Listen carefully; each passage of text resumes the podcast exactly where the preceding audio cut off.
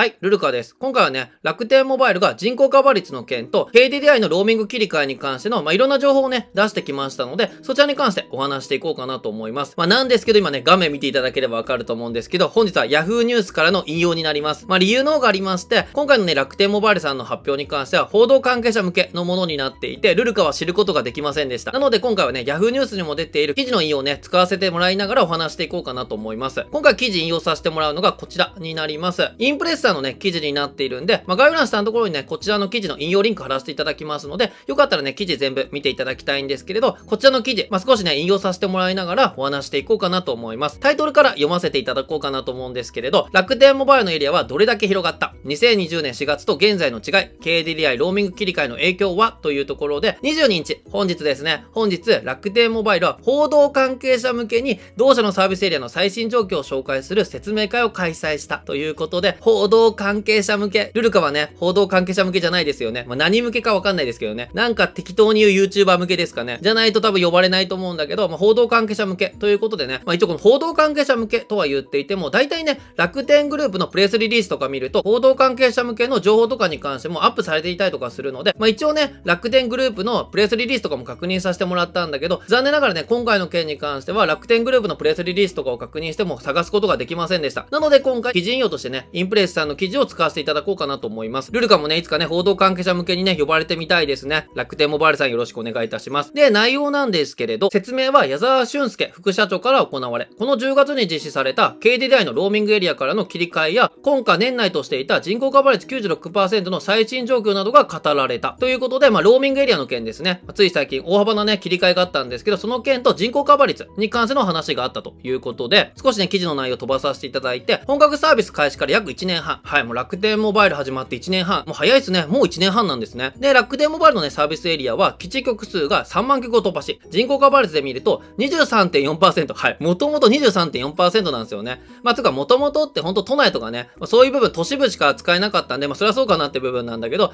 23.4%から現在94.3%までアップしました。まあ、これね、10月14日時点ということでめちゃくちゃ最新ですね。本日がね、22日になっていますので、1週間ぐらい前の情報になってるんで、マジで最新情報だと思うんだけど、最新の人口カバー率は94.3%になっています。とはいえってことでまた記事のちょっと飛ばしてもらうんだけど、同社が約1年前に掲げた計画では、2021年夏にも人口カバー率96%へ達するはずだったということで、まあ、この辺ね、うちの動画でも何回も紹介させてもらいましたよね。夏頃っていう風に記載がされていて、夏頃っていつなんだみたいなね、もう夏なんじゃないかみたいな状態になっても、なかなかね、この人口カバー率96%になったって話が出てこなかったので、どうしたのかなっていう話だったんですけど、その次ですね。しかし、コロナ禍に端を発した世界的な半導体不足の影響を受けて、基地局用部材の一部の調達に遅れが出た。そのことが明らかにされたのは7月下旬、まさに夏を迎えてからのことだった。ということでね、そう、夏頃までに96%達成するよって話だったわけなんですけれど、半導体不足によって96%無理だよって話が出てきました。この時に関しては、正式な発表というよりも、突然ね、楽天の公式ページのところに夏頃っていう表記から年内に変わりましたよね。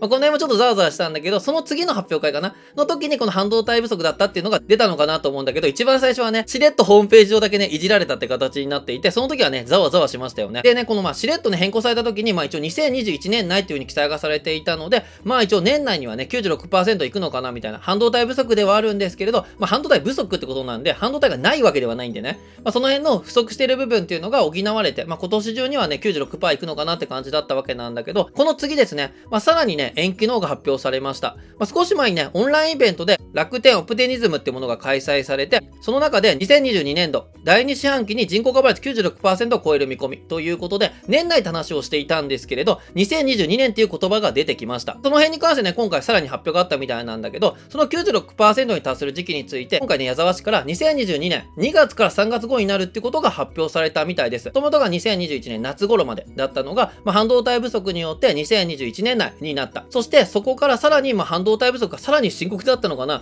わかんないんですけれど、結果的に現時点ですね。ねまたここから伸びる可能性はあると思うんですけど、現時点では2022年2月から3月頃になったって発表がされたようです。どうなんでしょうかね。もう入ってくるのも予想した上でね、発表していると思うんで、まあ、この辺がね、最終ラインじゃないかなとは思うんですけれど、まだまだね、どうなるかわかんない状態になっています。現状がね、94.3%ということで、ここですね、元々のさ、23.4%から94.3%まで1年半でね、来たということで、まあ、めちゃくちゃ簡単に上がりそうだなと思う方もいると思うんですけれど、このもね、94.3%まで来たところからのプラス1.7%っていうのはね、まあ、結構厳しい状況になるんじゃないかなと思います。さらにね、この96%超えた部分からは莫大な費用がかかるっていう感じでね、まあ、ソフトバンクさんとかも言ったりとかしていたので、かなりね、厳しい戦いになるのかもしれないですね。はい、ということでね、まあ、人口カバー率に関しては、来年の2月から3月頃、まあ、人口カバー率96%になる。人口カバー率96%になったからって、まあ、96%の地域で使えるわけではないので、まあ、これから先もね、あくまで人口カバーベースっていうことになってくるんで、まあ、マップとかではね、使えるって言っていても、使えない人とかはね、まだまだ出てくるんじゃないかなと思うんですけれど、その次にね、気になる点として、ローミング切り替え後のユーザーの声ってとこをお話していこうかなと思います。KDDI のローミングエリアから楽天モバイル自身のエリアの切り替えは1年前の10月に初めて実施され、その後、今週と半年ごとに2回実施されてきた。切り替えは楽天自身のエリアが一定の割合になれば、競技の上で実施されるようになっているっていうことで、これもともとね、発表されてましたよね。ほとんど楽天回線使えない状態からスタートしていって、まあ、そんな状態でね、楽天回線1本でね、やっていくなんて不可能になっていますんで、au の回線を借りてやっていました。まあ、それをね、パートナー回線って呼ぶんですけれど、まあ、楽天回線1本で大丈夫じゃないかってことで、まあ、この切り替えっていうのが始まったんだけど、まあ、これが結構ね、問題になってましたよね。なぜならば、楽天回線が使えない地域、まあ、現状でもね、パートナー回線しか使えない地域からすると、パートナー回線切られてしまうと、まあ、マップ上とかでは確かに楽天回線になってんだけど、うちずっとパートナー回線だから困るよっていうことで、まあ、いろいろ話題にはなっていたわけなんですけれど、まあ、今回ね、3回目のローミング切り替えとなって、今年10月その規模は過去最大となり、これまでと比べて20倍以上の規模になった切り替えを行ったと。まあ、ただし楽天モバイルもただただ切り替える、まあ、鬼じゃないですよね。まあ、使えない地域あるんじゃないかってとこなのに、ただただ切り替えたわけではなくて、楽天モバイルではユーザーからの苦情があれば、4営業日以内に対応する方針とし、1000人チームを設置して、スピーディーにユーザーの要望へ応える体制を整備していた。はい。こちらに関してローミング切り替えの発表をした際にも記載はされていました。まあ、なんですけど、パトナー回線が切れたことによって使えない人に関しては問い合わせしてくださいね、みたいな。まあ、そんなものがあったわけなんですけど、その詳細としては、4営業日以内に対応する1000人のね、チームを作っていたってことが発表されました。ただしね、この後もね、ちょっと見ていこうかなと思うんですけれど、疑問点が残る部分が出てきます。その結果はどうだったのかっていうところで、矢沢氏によれば、